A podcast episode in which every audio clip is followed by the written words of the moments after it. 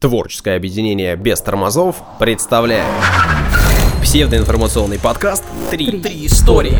Три микрофона. Три ведущих». Три истории. Внимание, прослушивание шоу вызывает привыкание. Слушай подкаст Три истории. И не говори, что мы не предупреждали. Это разговорно-нарративный, развлекательно-познавательный подкаст «Три истории».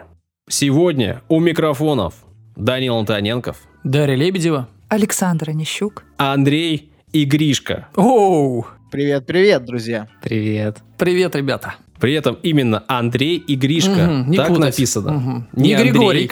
И не Григорий, Хорошо. а Андрей и Гришка. Так. Э, Парни, как так? Как-то изначально у нас так получилось, что я более серьезный, наверное, поэтому меня все зовут Ёж, а Гришу все зовут Гришка. Ну да, у меня вот это написание Грис языка, оно появилось из телефона моего друга поляка. То есть у меня был друг поляк, который занес свой номер. в Что с ним телефон. стало? Почему был? А, потому что я, честно говоря, его уже лет 10 я так не видел. Такой себе После дружок. того Да. случая, да, как, как он забил меня в Как я телефон. залез в его телефон и посмотрел, что там происходит, да. Мне очень понравилось это написание, я его использую. А Парни из подкаста «Маскульт». Мгм. Мы к парням ходили с Дарьей в гости. С гостинцем. Без. С но с историями, историей. да? Да. А сегодня мы пригласили парней к себе. Мгм. С историей. Мы С рассчитываем. историей, да. Сначала, наверное, чуть-чуть скажу, о чем мы вообще. Обычно мы разговариваем о каких-нибудь франшизах или каких-то брендах, или каких-то явлениях из там 90-х, 80-х, как мы это говорим, э, вещи, фильмы и франшизы, которые сделали нас такими, какие мы есть. Причем очень о разных вещах вы говорите. Как о кино, так о чупа-чупсах, о лего. Все так, все так, да. А турбо, турбо. Love is. Турбо еще не было, но мы сделаем. Когда-нибудь мы сделаем про турбо, если мы накопаем информацию. В последнем выпуске они вспоминали кэпсы с голыми женщинами, которые нужно было лизать.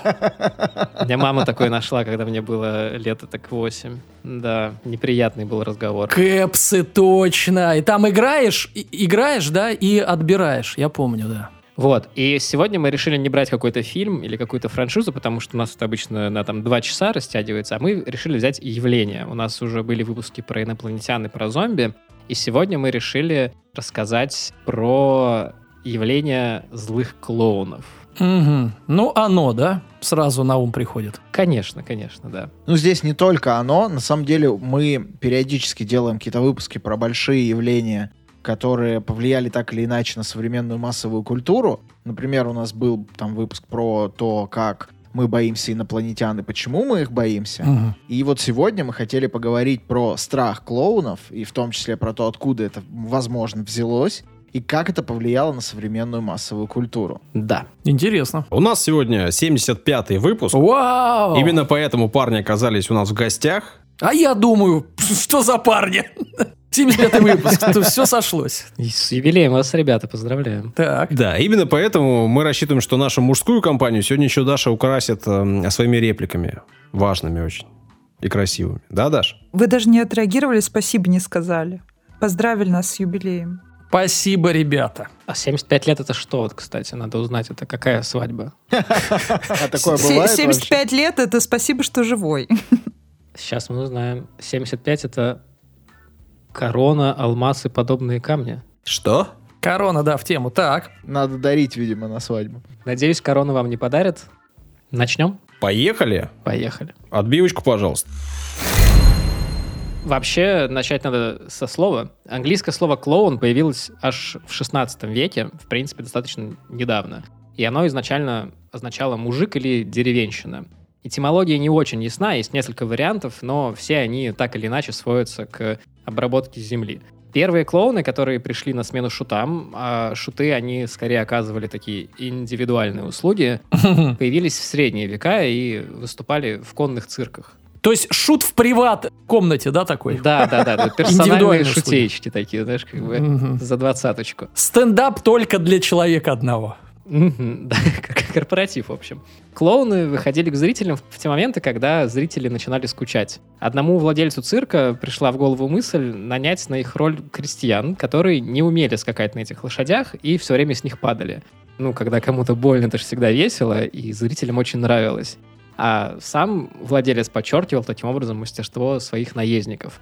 И эта штука как-то прям здорово так прижилась и распространилась на практически все цирки. Клоуны были, как правило, бедняками, частенько пьяницами, отсюда и традиционный такой красный нос, которым украшена их физиономия в классическом таком образе. И их было не жалко, да. Ну, условно говоря, да. Потому что, когда у тебя средние века, тебе, в принципе, по-моему, не жалко и весело, когда кому-то больно. Никого, да. Мгм. Но мы говорим про клоунов, у которых есть какие-то злые замыслы, или клоуны, которые совершают преступления, предусмотренные разнообразными там уголовными А кодексами. я знаю злой замысел клоуна средневековья. Его садят, значит, на лошадь и думают, что он не умеет ездить и упадет. А он не падает. И ездит час. Это, это постироничный такой Комедия клоун. обмана ожиданий. Да. Средневековая. Пост-мета-клоун. Мы, кстати, сейчас поговорим про мета-клоунов, потому что нельзя не поговорить про мета-клоунов. Это Цукерберг, что ли?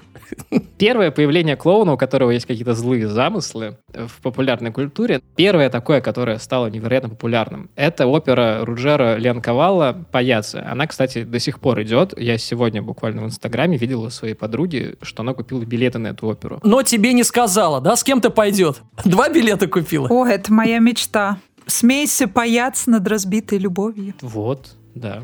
Я, кстати, ее к стыду своему не смотрел. Вообще как-то с оперой у меня не сложилось в жизни до сих пор. Это потрясающе. Надо смотреть, да? Не обязательно смотреть, можно послушать просто. Очень красиво. Особенно вот это. Но довольно своеобразно. Тут нужно иметь определенную привычку, скажем так. Мне мелодия просто это нравится. Послушаем. Хорошо. Я думаю, что надо, да. Надо. Сама опера датируется 1892 годом и объединяет в себе элементы комедии и хоррора. Вкратце, сюжет такой. Главный герой по имени Каньо обнаруживает, что его... Каньо, Уэст. Каньо. Да, Так, современный. Йо! Йо. Каньо. Обнаруживает, что его жена ему изменяет. Все как, как сегодня, да. Так все видели то видео? Да. Ничего не меняется. Тогда он надевает костюм клоуна и презентует Донда Так, 2. пока все сходится, так. И не снимает его всю карьеру, да? Да, Несколько альбомов выпускает. И в этом костюме, так. Вступает в конфронтацию с женой ее любовником, после чего убивает обоих. И заканчивается эта опера великой фразой И ты брут, по-моему, да? Вот эта фраза. Да, да, да. Я устал, я ухожу, да. Да, да, еще вторая. Нет, это, по-моему, Отелло Дездемона, ты оттуда, насколько я помню. Заканчивается фразой «финита ля комедия». И классически мы ожидаем от клоунов чего-то веселого и нелепого, но когда Лен Ковалов вернул в свою оперу убийство, э, осуществленное человеком в костюме клоуна, он, собственно, изобрел такого мета-клоуна, потому что мы как бы от сюжета не ожидаем ничего трагического, да, потому что, ну, это какая-то история с сеттингом про клоуна, должно быть что-то веселенькое, а тут такое нелепое несоответствие. Мы должны над ним смеяться, а- а не его бояться. Ну да, да, да. То есть, и он как бы над нами проводит такой хитромысленный опыт, и мы до сих пор покупаемся. Вот до сих пор опера идет. И вот это несоответствие, оно до сих пор играет на руку клоунам-убийцам, вот до, до- до нынешних времен. И важная деталь, в отличие от разнообразных чужих, гремлинов, злых привидений каких-то склизких, мы понимаем, что за гримом, париком и накладным носом скрывается обычный живой человек. Я знаю ровно одно исключение, я про него в конце расскажу в блоке рекомендаций. И это делает убийцу клоуна не каким-то таким стереотипичным протагонистом, который злой, потому что он просто, ну, типа, злой. Но каждый раз это новый герой со своими мотивациями, проблемами и особенностями. Изначально, возможно, но это не точно. Лен Ковало вдохновлялся реальным примером.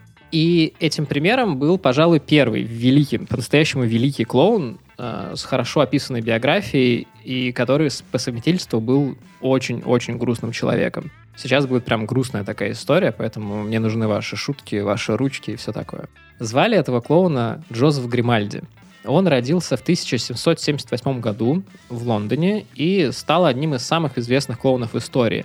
Он полностью поменял жанр и вообще считается отцом современной клоунады. Именно ему принадлежит классический ныне клоунский грим, когда вот белой краской покрывается вообще все лицо, все руки и вообще все выступающие какие-то части тела. Тогда как до него ограничивались просто двумя такими красными блямбами на щеках, и, в общем-то, типа, все готово. Также он полностью переосмыслил костюм клоуна, он сделал его более цветастым и нелепым. И, что интересно, выступавшие с ним орликины они тоже были вынуждены добавить красок и нелепости в свой костюм, чтобы сохранить некий статус-кво, потому что они как-то вот в постановках должны быть более такими выделяющимися, но вот когда он начал делать какую-то вот эту свою нелепую дичь, они должны были еще больше вау-эффекта в свои костюмы добавить. И матерились в гримерке, да? Господи, ну подобай, вот сидел бы как обычно. Нет, Да, надо да, нам да. костюмы теперь переделывать. Подлец какой. Гримальди чертов. Глиттер этот из волос вытаскивать повсюду вообще. Мгм. Стерпантин в трусах, что делать? А Вы вообще думали когда-нибудь, как выглядит клоун в гримерке? Это ж, блин, какое-то максимально одновременно криповое и такое душераздирающее зрелище. То есть сидит такой 40-летний мужик, такой грим у него стекает уже по щекам, у него стоит бутылка вискаря, он закурил сигарету. И такой, Ты сейчас фильм Джокер описываешь, ты это понимаешь, нет? опять Нет, сцену». я видела это в реальности. У меня родительский дом находился рядом с местным телевидением, и, в общем, у нас по местному телевидению шла программа, где клоун, ну, типа «Спокойной ночи, малыши». Клоун с двумя вот этими куклами вели там всякие программы. Господи, я думал, ты про Соловьева, ну ладно. Нет. И я проходила все время мимо этого здания, где располагалось телевидение, там в школу сначала в гимназию ходил, потом в университет мимо этого же телевидения ходил. И этот клоун всегда стоял у ворот и курил с максимально грустным выражением лица. Это действительно так и есть, вот так, как вы сейчас описали. Так вот, с кого красти писали, да? Да, да, да, правда. вот такой Это типичный Красти, да, таким и был.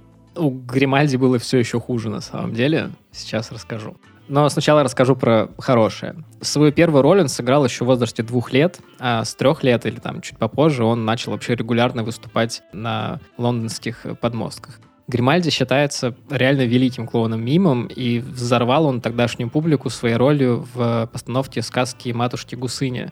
У него какой-то оглушительный совершенно успех, у него куча известных друзей, э, типа там Лорд Байрон, еще какие-то известные писатели. На протяжении 20 лет он там вообще топ-1 прям э, клоун Лондона. По оценкам историков на его выступление приходит примерно одна восьмая часть жителей за год. Это очень много. А после его смерти его 400-страничную биографию написал, между прочим, Чарльз Диккенс. Я, кстати, не нашел, переведена ли она на русский, но я так прочитал первые несколько страниц, прям очень красиво написано, ну, как все у Чарльза Диккенса, по-моему. Но, но, сейчас начнется очень грустная часть. Не все так замечательно у него было в жизни. Он дарил людям радость, но сам был глубоко несчастен. Еще в момент своего первоначального успеха, вот в той самой «Матушке Гусыне», люди поговаривали о его депрессивных настроениях и беспокоились о его ментальном здоровье. Ему приписывают фразу «I am grim all day, but I make you laugh at night», что переводится как «я мрачен весь день, но заставляю вас смеяться по вечерам». И тут хитрый такой панчлайн, потому что «grim all day» складывается в искаженную версию его фамилии Гримальди. И у него действительно было все не очень просто. В возрасте 18 лет он женится на молодой девушке, но она умирает во время родов вместе с их ребенком. Уйдя с головой в творчество и пережив эту утрату, он женится еще раз. У него родится сын, который в возрасте 30 лет, будучи актером, сопьется и умрет. Именно про Гримальди вроде как сложили тот самый анекдот. Помните, когда к доктору приходит мужик и говорит, мне вообще что-то ничего не радует, ни выпивка, ни азартные игры, ни женщины. И доктор предлагает ему сходить на выступление всемирно известного клоуна, который прямо сейчас проездом в городе.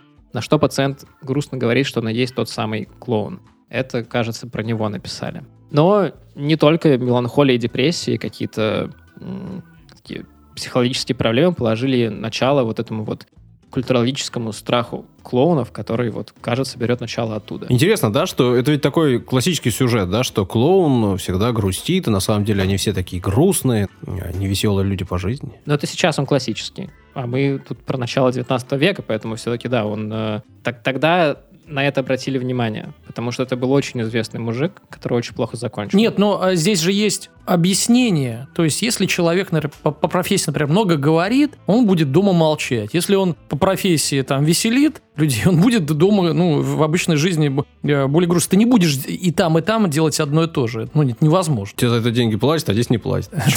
Ну, и в том числе. Программисты входят в чат со своими пэт-проектами. Мне кажется, здесь есть еще другая история чуть-чуть. Мы э, привыкли как бы считывать человека по его эмоциям на лице. А когда мы видим клоуна, мы видим, что это, ну, зная, что это одновременно его не настоящая эмоция, э, вот нарисованная улыбка, мы не понимаем, что за ней скрывается. И это вызывает какой-то разрыв шаблона, и мы начинаем фантазировать, что на самом деле под этой улыбкой как бы по закону драмы должен стоять какой-то дикий э, ужас, э, хтонь и так далее. Тоже верно, я думаю, да.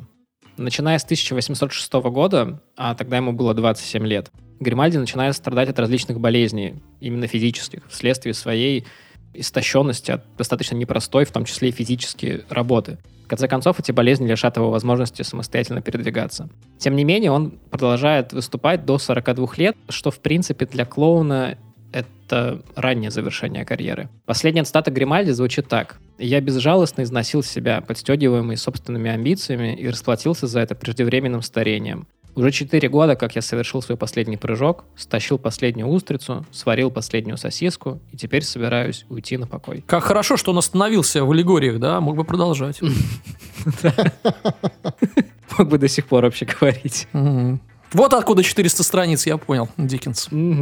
Мгм. К 1828 году Гримальди полностью разоряется. В театрах Лондона идут благотворительные спектакли, которые ставят своей целью собрать денег на хоть какое-то его минимальное проживание, а благотворительный фонд Друри Лейн назначает ему пенсию в 100 фунтов стерлингов в год. Я провел Исследование? вычисление, сейчас это 100 тысяч рублей в месяц на О. современные деньги. Ну, неплохо, так Ну, в неплохо. Лондоне я бы не сказал, что это прям неплохо. Ну, то есть, если А, у тебя ну, в есть свое жилье, да. наверное, можно жить. Если у тебя своего жилья нет, наверное, нельзя жить. В последние годы жизни он едва мог ходить, много времени проводил в лондонской таверне, которая называлась Cornwall's Tavern, а владелец таверны по ночам относил его домой. Умер Гримальди в 1837 году, и его могила находится в парке его собственного имени, имени Джозефа Гримальди. А неподалеку на здании есть синяя табличка в память о том, что он когда-то жил на этом районе.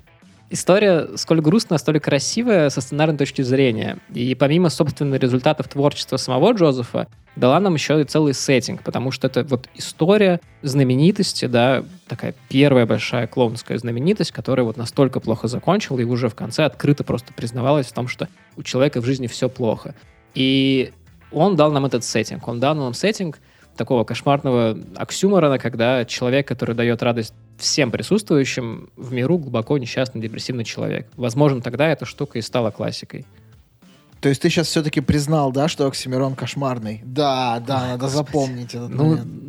ну, возможно. Э, Кто не понимает, у парней э, есть своя какая-то внутренняя тема. Один другого заставляет послушать славу КПСС, а М. А другой сам слушает. А второй просто адекватный. Да-да-да, ты все правильно описываешь. это все нужно, э, если вам вдруг это нужно, вы узнаете в подкасте «Маскульт». Но это не все, что можно у нас узнать. Мы еще про Пола Верховена рассказываем много. О, да. Это про последний выпуск разговора. Позже этот сеттинг разросся до точки, в котором клоуны стали убивать, и, возможно, это стало таким венцом этого сеттинга, потому что это наиболее какие-то такие несовместимые понятия. Вернемся в начало 20 века. Паяцы отгремели, и другие творцы тоже стали присматриваться к теме, в том числе и фильмоделы. И тут э, хочется выделить три фильма. Первый — это фильм под названием «Тот, кто получает пощечины». Это фильм по пьесе русского писателя Леонида Андреева, 1924 год. Это история про ученого, у которого украли наработки. У него случается какой-то ментальный такой брейкдаун, он становится клоуном, которого каждое выступление бьют по щекам. И, в принципе, вся его сценическая роль — это роль унижения. Сейчас такие соревнования есть по пощечинам. Да, я видел, кстати. Там Между такой прочим. дядя есть вообще, который, ну, нормально выдает, кстати. А Да. вообще, это же классическая карнавальная история, типа, когда клоун за такой занавесочкой, и он открывает занавесочку, и в него надо бросать там Ага. помидоры или мячики, и, типа, кто попадет, тот, Да, типа, да, получает приз. Да, потому что издеваться это весело, да? Да, ком- когда кому-то больно, Ну, это так весело, считалось. когда кому-то неприятно, это весело. Ну, Да? да, когда-то это считалось веселым, наверное. Не так давно в программе «Сам себе режиссер». Кстати, да ладно, да. ну вот и парни, и мы недавно обсуждали в невидном разговоре комедию «Один дома». Мгм. И там Ну да. людям Теперь больно. Да, да, да, теперь, да, смотришь на это по-другому взрослым. Вы считали, сколько раз они там умереть должны были? Я забыл это вставить в свой монолог. Много, этот фильм. много. Не, да. мы не считали, но очевидно, что они бы не выжили. Ну, в той истории этот бывший ученый, ныне клоун, в какой-то момент видит обидчика среди аудитории, который украл у него научные наработки, решается ему отомстить, и это приводит к ну, достаточно такой кровавой развязке, в которой фигурирует лев внезапно. Интересно. Еще прям жуткий кадр есть из... э, Лев, но не Троцкий, да? А настоящий. Да, без ви- ледоруба. Видимо, против. Лев не прав. Ой, клоун с ледорубом, это было бы сильно. Фильм 28 года под названием «Spies. Шпионы». Там есть момент, когда клоун совершает Роскомнадзор перед хохочущей толпой. И если гуглить этот фильм, собственно, в картинках первые кадры будут ровно в- вот эти. И они настолько жуткие. Ну, то есть, во-первых, это черно-белый фильм, во-первых, там вот эти вот все вот эти вот помехи. Ты смотришь, это как будто бы, знаете, вот какое-то вот подпольно распространяемое VHS-видео с какими-то там непонятными сектантами, и там реально какой-то лютый клоун, который Роскомнадзор. Э, Нет, ну так это мы ничего не понимаем. Вот мы с Данилом смотрим друг на друга и... Что он делает? Что значит Роскомнадзор? Э, Я, как полномочный представитель цензурирующих органов в этом подкасте... Не, ну, есть вещи, о которых запрещено э, говорить. Ну, намекните. Хорошо, не говорите. Например, о, э, о лишении самого себя возможности жить. А, ну вот. Приравнивает свою температуру тела к комнатной. Так пойдет. Не очень веселый фильм. А, то есть, получается, все прошло хорошо, вообще нельзя обсуждать фильм, Много да? чего теперь нельзя обсуждать. Да. Массу вещей. Там есть много фильмов, которые нельзя обсуждать. Ну, он свежий, я имею в виду. Из начала 20 века еще один фильм «Смейся, клоун, смейся». Это прям фильм, который, кажется, посвящен просто тому же самому процессу авторства клоуна, который лечится от депрессии и совершает э, вот это вот неприятное действие, находясь под какими-то глюками из-за лекарств от депрессии. Во всех этих историях клоуны становятся вот именно такими неприятными, неудобными для восприятия, неканоничными как раз в тот момент, когда мы узнаем их обратную сторону жизни. Но глобально все вот это, это такие росточки. То есть это какие-то такие редкие проявления, которые там, вот я читал статью, собственно, про это дело, они, их нужно было там искать. И глобально на протяжении первой половины 20 века клоуны выглядели безобидными, такими сентиментальными, в некотором смысле жертвами, на которые можно поржать, потому что им как-то там больно, или в них там помидором кинули, они там все обляпались. Но все изменилось во второй половине 20 века, когда клоуны постепенно стали такими угрожающими вестниками насилия и террора. И особенно хорошо это видно на примере жанра под названием «Темный карнавал». Это такой микс цирковых мотивов и хоррора, который демонстрирует там, зрителю, слушателю или читателю процесс получения удовольствия, который заходит за рамки адекватного и превращается во что-то такое очень неприятное и извращенное. То есть это, возможно, близко к какому-то там совсем э, странному да, направлению в получении там каких-то определенных плоских удовольствий. Но вот это все как-то немножко выглядит так извращенно и странновато. Только я хотел сказать, что мне очень нравится такая история, имея в виду эстетику вот этих ярмарок, э, когда они показаны в таком а, кошмарном ключе, когда типа вечер, ярмарка, огоньки. Но потом ты начал рассказывать про то, что Да, да, там девиации, вот- и я решил, что не стоит. Наверняка есть там какой-нибудь софт, темный карнавал, и это примерно то, что ты описываешь, но Серый, значит, карнавал. Давайте так договоримся. такой, да. Такой, ну, Мокрый чуть-чуть асфальт. Или космос серый. Space Gray, Gray. да, точно. А. Вот, Apple просто гении. Они всех переиграли, понимаешь? С своими извращенными девайсами. О, да. Корни этого явления уходят в некий процесс упадка бродячих цирков в США. А, Потому что когда в США был золотой век железных дорог, цирки разъезжали туда-сюда, но потом пришла Великая депрессия, все вот такие вещи, которые были не связаны, собственно, с э, приобретением пищи или получением денег на приобретение пищи, они стали приходить в упадок. Немножко встрепенулись цирки после Второй мировой войны, когда людям хотелось развлечений. Но в тот момент появилось уже телевидение, оно появилось сразу у большого количества американских семей и, в принципе, практически стерло а, такой вид развлечения, как а, вот цирки с клоунами и прочими развлечениями. Сейчас это как бы скорее такая, ну, наверное, ближе к диковинке, чем что-то обыденное, что мы делаем каждую неделю. Мы сейчас каждую неделю в кинотеатр ходим.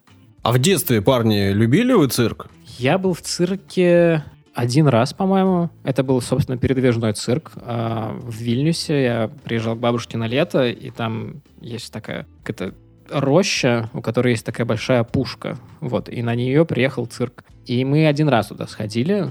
Это было странно, я мало что помню. Я помню, что я очень как-то был удивлен вообще всему, что происходит. Хотя сеттинг цирка, конечно, там с мультиками, с какими-то детскими книжками был у меня в голове, но вот как-то, когда я это все увидел вживую, это было немножко странновато. Я помню, что там очень плохо пахло. Наверное, так. Слонами. Мне повезло чуть больше. У меня в городе был цирк стационарный. Но, наверное, из-за особенностей нашей российской какой-то цирковой культуры у нас же как? Две самых больших, типа самых главных мировых штуки есть в цирке. Ну, насколько я это понимаю. Первая связана всегда с животными, И с дрессировкой, осуждаем. там, тиграми и так далее. А вторая связана с воздушными гимнастами. И вот гимнасты мне типа дико нравились. Да, А мне тоже. животные, ну это, это прям жесть. Это прям жесть. И я был в бродячих таких цирках, где есть животные, и ну там правда страшно на них смотреть. А вот уже в Москве я ходил на цирк Дюсале, которые, ну, типа, у них концепция заложена, что они Мгм. никогда не работают с животными, и вообще там только гимнастика. И это прям очень круто. Но вот что касается клоунов, единственное, что я помню из детства, что я сидел на каком-то, ну, третьем, что ли, ряду, и когда вот клоуны бегают и играют как-то с залом, мне не, не досталось игры с ним, ну, то есть я не попал в интерактив. Да, Ну я вот. такой, типа... Ну, зато вот. сейчас ты раз в Ну неделю вот. с клоуном пишешь подкаст. Все у тебя хорошо. Каждый день в зеркале вижу. Даша, а ты в детстве как ходила в цирк? Ой, я думала вот сейчас говорить, делиться этим или нет. Для меня это отдельная боль. Ну, во-первых, клоунов э, именно классических цирковых я не особо любила. Тоже всегда любила именно какие-то взмывания под купол, да, акробатика, все такое. Дело в том, что моя мама по причине здоровья не могла находиться рядом со мной, вот как раз-таки из-за того самого запаха звериного, да, и, в общем, Цирк для меня был это такой. В общем, мы с мамой в цирк заходим, выключается свет, фокус с испарением мамы, Ага. и я сижу одна, да, и смотрю вот это вот все представление. Но в основном мы ходили с какими-то, там, я ходила с мамиными подругами и ее детьми, там, ну... Ну, тебе-то нравилось, ты так скажи. Ну, А, там, Нет, мне не нравились, ну, все, что связано с животными. С животными мне никогда не нравилось. Я уже сказала, мне нравились акробаты, мне не нравились клоуны. И, во-первых, у нас достаточно театральный город, и я еще раз повторюсь, вот э, история сегодняшняя, она преемственно э, ко всему тому, э, что я проповедую обычно, да, потому что я уже рассказывала и про Мирхольда, который для меня вообще символ моего города родного Пензы, и он как раз-таки тот самый грустный паяц, но чья жизнь закончилась печально. Но он больше связан с театром, конечно же, и мне больше близка вот эта именно тема, то есть такая аллегоричная. А вот эти классические клоуны с этими носами, ну, они больше ужас какой-то на меня наводят. Опера Вот это твое, а цирк, ну его. Причем здесь опера. Да кто в армии Я служил, про тот в театр цирке Мейерхольда говорю. Про Дашу, наверное. Все вы не так поняли, как обычно. Да все мы Ну поняли. Даш. А я, ну, Саша кивает, я, я в цирке был, наверное, раз-два даже в детстве. Все, все, что вы сказали. А мне животные нравились, мне тигры очень нравились. Э, Вот, э, поэтому не буду тут ханжить. Не, вот, я не понимал, что им плохо там. Мне, мне нравится в 5 там или сколько, 7 лет. э, Классные тигры, нифига себе. Ну, а клоуны, конечно, мне не нравились.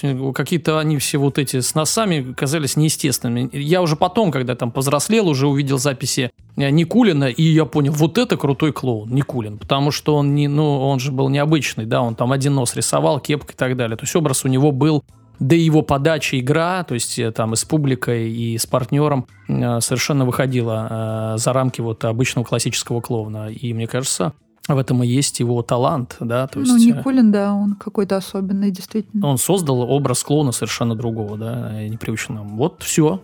У меня все. Александр, можно продолжать историю? Можно да? продолжать, Спасибо, да, да. продолжай. Слава Полунин еще, кстати, мне очень в детстве нравилось. Я смотрел какие-то его записи. И Куклачев, кстати. Вот за это мне стыдно. Я в детстве в «Спокойной ночи, малыши» очень радовался, когда приходил Куклачев. Сейчас, А почему стыдно-то? А ты думаешь, коты страдают у него? ну да, коты у него страдают. Я просто раньше этого не понимал, и мои родители, кстати, тоже этого, мне кажется, не понимали. Почему страдает? Он их кормит, гладит, не знаю. Может, у него целая квартира трехкомнатная в Москве для котов есть? Да у, у него, я думаю, больше комнат. А ты смотрел, кстати, интервью Поперечного с Куклачевым? Меня очень сильно удивило вообще этот диалог, разговор, этот выбранный гость. Да, я вообще по-другому на него посмотрела. Но это такое, то есть у меня нет однозначного отношения к этому диалогу, да, который между ними состоялся. Но это любопытно, вот реально посмотри. Посмотрю, да, спасибо. Это, кстати, прям интересно. Вообще, Ку- Куклачева мне один раз загадали в... Знаете, это игра, когда вам на лоб лепят бумажку, и нужно угадать, кто ты. Мне раз загадали Куклачева, и это было прям Ага. чертовски сложно. И эта бумажка до сих пор с тобой, да? Ты Я уже слился с ней. Просто, когда я волнуюсь, у меня на лбу проступают такие надписи маркером Куклачев. А помните, игрушка такая резиновая была? У меня у подруги на аватарке в инсте стоит э, вот эта игрушка куклачева. Ну, Жесть вообще. Это реально, это реально жесть. Да, цирки, у них популярность падает просто катастрофически. Но параллельно с этим растет количество случаев кулорофобии. Это вот то, к чему мы сегодня придем. По-простому, боязнь клоунов. Это вообще такое вот явление, как кулорофобия, оно представляет собой целый микс из разнообразных страхов, которые объединены в одной фигуре, именно фигуре клоуна. Во-первых, это страх замаскированных взрослых людей. Ну, это как-то всегда не очень безопасно, наверное, нам кажется. Страх вымазанных в гриме лиц. Этот страх, он скорее связан с неестественностью. То есть вот у нас был э, выпуск про инопланетян, и мы обсуждали, что есть исследование, в котором людей спрашивали, вот что вообще вот вам больше всего вот прям вот страшно, что вас больше всего так неприятно пугает и от чего бросает в дрожь, и выяснилось, что важный аспект вот какого-то монстра, который был бы максимально таким отвратительным и страшным, это то, что он чем-то вымазан. Ну, в том случае это была слизь, но в общем и целом, когда кто-то чем-то вымазан, это страшнее, чем просто кто-то. И вот этот вот страх, он э, является составляющей частью кулорофобии. Также страх унижения, потому что, опять-таки, кулорофобией страдают э, и взрослые люди тоже, и когда клоуны работают с аудиторией, зритель может подвергнуться унижению, если он будет выбран в качестве, вот как Ёж говорил, да, А Ёж настаивал, хотел и требовал этого. Да, ему не досталось. Да, он частенько что-то такое требует. Я уже, ну, я рад, что я просто живу не в том городе, что и он. Он частенько что-то такое требует, говорит, приезжай, там, это, ударь меня, там, что-то. Такой, Унись меня, да? Или что? Да, да, да, да, да, да, да, говорит, скажи в подкасте, что я там олух, и я говорю, окей. Олух. хорошо». Но это сильное унижение. Ты не используй Да. это никогда. А то Роскомнадзор. Это все вранье. Приходите и услышьте сами. Да, ссылочку мы добавим в описании, если что, обязательно. Да, значит, вот э, стра- страх унижения, вот тем более авторство какого-то взрослого незнакомого мужчины, который замаскирован и перемазан гримом. А также некоторое непонимание, отторжение того факта, собственно, какой-то диссонанс, который испытывают, опять-таки, взрослые люди, который заключается в том, что э, взрослый там мужик в здравом уме будет переодеваться в странную одежду и играть инфантильного какого-то такого придурка. Здесь важный момент, что вот, вот эта вот информация, она, возможно, была актуальна там где-то лет 10-15 назад. Сейчас мы как-то чуть более толерантно относимся к тому, как люди одеваются, потому что какая, по большому счету, разница. Но страх, он как бы есть, и если даже он какой-то нетолерантный, то ничего с этим не поделать. Страх, он и есть страх. Именно с этим недоумением связан один из ключевых прям таких аспектов, прям вот серьезных этих красных флажочков. Подсознательно многие люди с опаской относятся к незнакомцам, которые пытаются поиграть с их детьми. И часть людей, которые страдают от этой кулорофобии, они... Да, они полагают, что, в общем-то, все клоуны — это сексуальные маньяки и педофилы. К чему мы пришли-то в итоге в этом подкасте, да? Вот это поворот, да. Да, вот это, вот это поворот. Это моя тема, ребят. Мы недавно с Сашей там на 30 минут, мне кажется, мои, моих страшных историй. э, Да, я там Вот так вот всегда и происходит. Начинается все с веселья и клоунов, а заканчивается педофилами и Полом Верховеном. Ну, Да-да-да. Кстати, странно, что Пол Верховен не подрабатывал клоуном. Я действительно удивлен. А, нет, подождите. Большую роль вот в этом таком убеждении общественном, ну не общественном, а вот части общества, сыграл Джон Уэйн Гейси. Наверняка, если вы слушаете всякие True Crime подкасты, вы знаете, кто это такой. Это серийный убийца, который орудовал в США в 70-х годах и параллельно предлагал свои услуги клоуна на детских праздниках и каких-то благотворительных мероприятиях. Важно, что он не совершал убийство в костюме клоуна, он делал свои противоправные деяния. Он разделял одежде. работу и хобби, ребята. Серьезный Да, человек. да, Work and life да. Нормально. balance. Все Work-life balance, да. Хотя я вот сейчас смотрю на его фотку в образе клоуна, и я бы себе такого не заказал. Это прям выглядит страшно. Собственно, пресса его так и назвала. Клоун-убийца. Кстати, что интересно, э, кажется, в конце 80-х э, произошло следующее убийство во Флориде. К девушке домой постучался человек в костюме клоуна, она открыла Хм. дверь, он ее застрелил, и они нашли его только спустя, там, по-моему, 30 лет.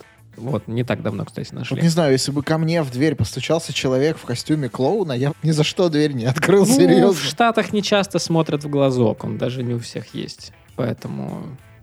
Ну и двери-то не очень часто закрыты, если так почитать всякие кейсы. Зато на дверях есть цепочка. Зато внутри двери есть М16. Во Флориде точно. Зато вокруг э, человека всегда есть круг, да? Очерченный. Солью? Стена. У каждого американца должна быть своя стена, чтобы вот носить ее вокруг себя и таким образом оберегаться. Не пропускать мексиканцев. Спасибо. В себя, я не хотел этого говорить, ты это сказал. И из себя. О, да. Так, так, так. Сейчас на каждое слово нужна лицензия своя какая-то уже прям невозможно. Собственно, здесь э, срисован, возможно, тот самый Пеннивайз, которого, кстати, вот если загуглить слово клоун, просто слово клоун загуглить, то первая картинка будет Пеннивайз. Это персонаж э, книги и фильма «Оно», Мгм. книга Стивена Кинга, а фильм по сценарию. Сам Гейси, вот этот убийца, говорил следующее. Никто никогда не задается вопросом, чем занят клоун. Черт возьми, вы можете подойти к, цитирую, бабам в сторонке, потрогать их за грудь, и все они будут смеяться. Вы знаете, пожалуй, клоуны могут убить человека, и им вообще ничего за это не будет. Конец Лайфхак от, от убийцы. да, да, да. Действительно, никто, возможно, не задумывается, чем заняты клоуны, а мы сегодня задумаемся. Массовая культура с радостью подхватила весь этот нарратив, потому что, опять-таки, сложились страхи в обществе, сложились какие-то реально уже существующие кейсы, и у нас появилась целая куча каких-то э, таких вот злых клоунов. Это там одержимая кукла из фильма «Полтергейст». Кукла была в виде клоуна. Тот же самый Пеннивайз, который орудует в кинговском «Оно». Э, Совершенно разные, но там, великие интерпретации Джокера от разных людей. И даже, в общем-то, тот самый клоун Красти из Симпсонов — это тоже такой яркий пример конкретного клоуна. Но справедливости А. ради надо сказать, что Пеннивайз все-таки не человек, да? Он просто в, в образе клоуна. Это же там какое-то Да. существо инопланетное вообще-то. Да, да. Это, это, пожалуй, уже вот этот нарратив, который, этот сетап, который возведен в абсолют, я бы сказал. Действительно, да. Справедливости ради это не очень уже подходит к определению клоунов. Это тогда второй пример, а первый я в конце скажу. Вот. У меня на этом все, и про современное состояние массовой культуры и клоунов нам расскажет Андрей. Э, Доклад следующий, да? Спасибо. Надеюсь, э, на- нам удастся услышать начальника транспортного цеха. Тут надо еще поаплодировать всем, знаешь, после окончания. Да, да, да. Есть вопросы к докладчику? Нет? Нет? А, на самом деле, перечислять, наверное, современные интерпретации клоунов в массовой культуре бессмысленно, потому что каждый из вас точно знает парочку. Если вам очень хочется список, то на Википедии есть целая статья, которая называется «Злой клоун», которая посвящена конкретно этому архетипу, и там прям целый список литературы, которую можете читать и наслаждаться, смотреть, что хотите. Жесть какая. Я бы скорее хотел поговорить о клоунах, которые терроризируют мир прямо сейчас. И нет, это не про Ким Чен Ына, Трампа и прочих. Это Россия. Ну, Трамп уже никого не терроризирует. Уже все. Там уже другой. С другой фамилией. Коллега. Так. Подтверждаю. В 2016 году началось так называемое дело жутких клоунов.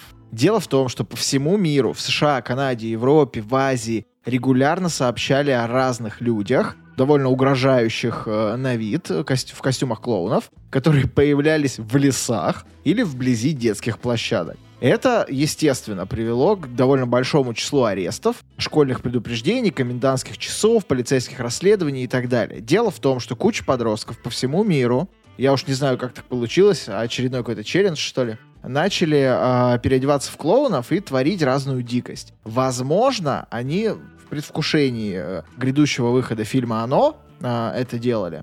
Некоторые даже предполагали, что это часть рекламной кампании этого фильма. Но вроде как создатели все отрицали. Даже Стивен Кинг в какой-то момент написал в Твиттере, что, ребят, пора охладить пыл истерии, и как бы это, клоуны вообще нормальные ребята, радуют детей и заставляют смеяться. А не надо тут эм, создавать себе демонов. Но история вокруг э, этих вот пранкеров подогревалась еще очень долго. Дошло до того, что, например, в штате Юта полиции пришлось издать специальное распоряжение, где граждан просили не стрелять по клоунам. Потому что э, Были клоуны воспринимались как опасность. Да-да-да. А, э, Юта же мормонский штат, да? То есть там они вообще телевизор-то смотрят? Не Ну, то есть не знаю. факт, Это вот что они в контексте вопрос. массовой культуры находятся. Я про мормонов не очень много чего знаю, но вот возможно, что они не все находятся в этом контексте. Они даже не знают, что есть Ну, им гусляр рассказывал в любом случае передавал. Не, ну у них же там Великий можно как-то, гусляр. типа, или это у Амишей, можно уехать, пожить, типа, а потом вернуться. Там же была Ламиши, такая по-моему. история. Неважно. Суть в том, что клоуны обрели настолько как бы жуткий современный вид а, и современную угрозу начали представлять, что люди фактически готовы были с оружием в руках с ними сражаться. Уличные клоуны, обычные, нормальные уличные клоуны, получали ранения по всему миру, кстати, не только в Америке в тот момент. В Берлине, например, 16-летний подросток переоделся в страшного клоуна, взял молоток и пошел пугать малолетних детей. Его жертва, 14-летний мальчик, не растерялся и ударил агрессора ножом. Да надо было, ну он, он дилетант, надо было пугать детей намного младше себя, пятилетних, а он пошел Да, 14-летнего да, да. пугать. Вот дебил, блин. Причем это был его сосед, как оказалось, который в итоге еще и помощь ему оказал первую и скорую вызвал. После этого местная полиция, естественно, написала в своем Facebook и попросила граждан не подчиняться стадному инстинкту и не участвовать в эпидемии клоунов-убийц. Но вот э, по факту было то, что было. Эффект Стрейзен случился. Слушай, наверное, да. Вообще история про клоунов, как мне кажется, ну, вот этот страх, он может рождаться из нескольких вещей. Во-первых, существует так называемая теория призрачной долины, если я ничего не путаю. То есть, когда в каком-то там году японские ученые проводили такой эксперимент. Они брали андроидов, изображения андроидов, и показывали людям. И до какого-то определенного момента андроиды казались людям, ну, андроидами, безопасными. Но когда сходство с людьми становилось практически неотличимым, а, эффект зловещей долины это называется, вот, люди начинали подсознательно бояться Мгм, этих да, андроидов. читал потому что об они этом как бы эффекте. ага. Мгм. слишком похожи на людей. Мне кажется, ну, есть теория, и мне так кажется, что вот этот страх клоунов, он в том числе обусловлен как- какой-то разновидностью этого эффекта. То есть логика такая, вроде бы как человек очень, но что-то в нем не то, да? То есть вот Да, как будто не да, да, Кукла с настоящий. человеческим лицом. Это как у пикника. Да, что-то вот, ну, не так. Вторая теория, как раз вот та, которой мы уже сегодня касались. Заключается она в том, что дети, они вообще с детства приучаются и так познают мир. Они видят эмоции на лицах людей и пытаются их а, распознавать. А клоун, он как бы обманывает твои эмоции, поэтому детям он кажется жутким изначально. Здесь, кстати, есть интересное наблюдение, что клоуны, они в цирке, да, они нарушают всякие социальные устои и вообще там ведут себя безобразно. Если наложить на это все шок ребенка, который первый раз попал в цирк, где куча людей, непонятные огни, что-то темно, все орут, а ребенок супер-супер маленький. И тут еще клоун этот, который нарушает абсолютно все как бы понятия ребенка о приличиях. Это может как бы сыграть такую злую шутку. А, Да, и нанести э, коллега, коллега, ну нанести определенную психотравму ребенку. Поэтому прежде чем вести ребенка в цирк, подумайте. Мне кажется, такие дети есть, э, большинство сейчас такие наглые, они сами клоуну психотравму могут нанести. Кстати, возможно. Там ты лох, твой, ты лох, твоя зарплата 15 тысяч рублей, да? И все. У моего папы больше, блин. Да, Вот именно, это во-первых, да. Во-вторых, классика — это фильм «Малыш» с Чарли Чаплином, где ребенок там вообще не из робкого десятка. Нет, нет, уже другие дети, даже ты чё. У нас есть дети, которые делают больно по-другому, да? У тебя маленькая зарплата, тебе 45 лет, ты клоун. Ха-ха. Вообще, если говорить об обычных детях, я когда готовился, мне пришла в голову такая мысль, что клоунский вот этот setup, setting, да, это очень редкий тип setting а, который вот мы только что, да, рассмотрели, как менялось вот восприятие клоунов в культуре, да, то есть сначала это были какие-то такие веселые чувачки, потом обнаружили, что у них есть чувства, а потом они начали нас убивать, а потом вообще они начали э, представать перед нами в образе не пойми чего. И, в общем-то, маленький ребенок, когда растет, это же редкий случай, он тоже проходит этот же самый путь, который прошла вся массовая культура там за последние там 150 лет, да, то есть сначала ему показывают мультики, в которых все такие клоуны, эй, веселые, потом он показывает такие мультики, где он там, возможно, уже какие-то есть грустные вещи, да, потом он видит, не знаю, какие-нибудь книжки читает, начинает понимать, что клоун — это настоящие люди со своими чувствами, а потом он уже вырастает и смотрит всякие вот эти вот оно слушает Crime подкасты про, про гейси, и вот постепенно проходит вот тот же самый путь, что проходило все общество. Я вот так думал, я не смог придумать ничего похожего, какого-то аналога, да, то есть если мы вот говорим там инопланетяне, зомби, то есть, ну, ребенок рождается, у него там уже эти инопланетяне. Они там могут быть добрые, могут быть злые, но нет как бы такого последовательного, поступательного, да, развития. А тут не будешь же ты двухлетнему ребенку Пеннивайза показывать. Ты будешь ему там клоуна Фунтика показывать. Ну Вот. да, ну да. Но в любом случае, кажется, бояться нам с вами все-таки не стоит. Потому что по статистике, например, врачи, которые оказываются серийными убийцами, их в два раза больше, чем клоунов, которые оказываются серийными убийцами. В процентном Поэтому- соотношении или в абсолютном? Чертовы программисты. Поэтому у вас больше шансов погибнуть от рук врача. э, На операционном психа, столе, нежели- да. Ну и это тоже, э, нежели от рук клоуна. Поэтому давайте не бояться. Давайте не бояться. Отличный призыв, я фильмы. И вообще, клоунам всем напинаем, если захотим. Есть какие-нибудь рекомендации? У меня вот есть две. Давай. Во-первых, это, это две совершенно разные рекомендации. Первая, собственно, про грустного клоуна. Там нет убийств. Это книга Генриха Бёля под названием «Глазами клоуна». Я первый раз ее прочитал случайно совершенно в 10 классе, и она очень сильно на меня как-то повлияла. Я прям очень впечатлился, и потом несколько раз еще перечитывал.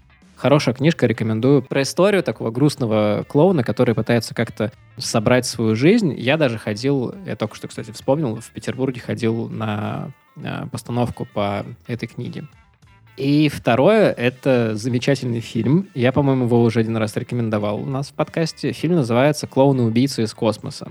Это фильм 87 года. Это такой классический Б-муви трешак, в котором молодая пара видит, что падает метеорит на Землю, значит, к нему подходит, и это, оказывается, не метеорит, а космический корабль, в котором прилетели клоуны, которые жрут людей. Причем они обматывают их в сахарную вату, в такой кокон, вставляют трубочку, такую цветастую красно-белую, и начинают оттуда что-то пить. Ну, человека, в общем-то. И они с этими клоунами сражаются. Очень хорошее кино, можно посмотреть. Когда-то в детстве, я не помню, где это было и сколько мне было лет, но я был достаточно мал. Я оказался в гостях с родителями, и как-то так мы с другими детьми оказались в комнате, где на видеокассете был этот фильм. И воспоминания ужасные об этом фильме у меня были, потому что это было действительно супер страшно маленькому ребенку. Клоуны, э, из- Ну, инопланетяне, пожирающие людей. Да, кому фильм понравится, тогда рекомендую еще «Помидора убийц».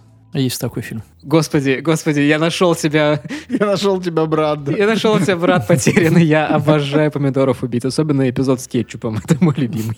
Вот про такое в том числе наш подкаст, и я рекомендую послушать его. О массовой культуре, всяческой разной. Рекомендую, приходите, я сам слушаю с большим удовольствием и не пропускаю выпусков. Ну да, это правда. Хотя, конечно, иногда с вами очень хочется спорить, особенно вот послушал ваш последний выпуск. Ох, как я бы с вами спорил. Матерись в комментариях что-то. Кстати, да, пишите комментарии, это очень А важно. про что последний выпуск? Про что последний выпуск, ты серьезно? Да, да, последний выпуск вы рассказывали про «Звездный десант», и, и мне очень понравилось. Они сказали, что Деннис Ричардс не в порядке? Они вообще не, не упомянули. Как это возможно? Не знаю. Дизи, Дизи лучше, чем Кармен. Да, да. Дизи бро, а Кармен вообще променяла на Ну Рика, ладно, на какого-то там пилота. Так в жизни бывает. В общем, если хотите, отправляйте, ссылочка будет в описании. Ну и вообще всем спасибо, кто дослушал до этого момента. У нас тем самым завершился 75-й эпизод подкаста. Да, «Про я историю». думал, еще история будет, нет? Какая? Ну. Ты подготовил что-то? Третья часть, нет? Хочешь рассказать? Не-не-не. Таня танец подготовил. Да-да-да. Так, помолчите, сейчас я станцую. Та-та-та-та-та. Так. Танцор из тебя так Да. себе. Ну, я обязан, раз уж э, тема клоуна, все-таки сказать от себя чуть-чуть. Э, Я, конечно, э, Кинга читал. Сначала читал, потом смотрел. Причем реально сначала читал, потом смотрел 90-е годы фильм, и потом уже вот современный. Ну, понятное дело, что Кинга очень много сняли э, в категории там трэш-кино, ну, в смысле малобюджетного кино. Э, Очень много экранизаций есть, и та экранизация «Оно», она из таких малобюджетных. И современные фильмоделы не подвели. Нормальный, кстати, фильм «Оно», мне, по крайней мере, понравился. Но да, я до сих пор запомнил и ношу в себе это знание, что вот два, раз в 27 лет вот это существо прилетает э, на планету, там, или, еще- или он просыпается и так далее. 27 лет. Любит Кинг вот э, как- как-то в душу запасть какими-то цифрами. Вот я вот Короче, клоуны в порядке. Ну и Никулин, конечно, куда без него. Никулин респект. У меня все, да. Спасибо, Андрей, за историю. Гриш, спасибо за историю. Данил, тоже за историю. Спасибо. За мнение, да. Спасибо, что позвали. Да, ждем теперь ребят в гостях у невинного разговора. Мы прям все по гостям, по гостям.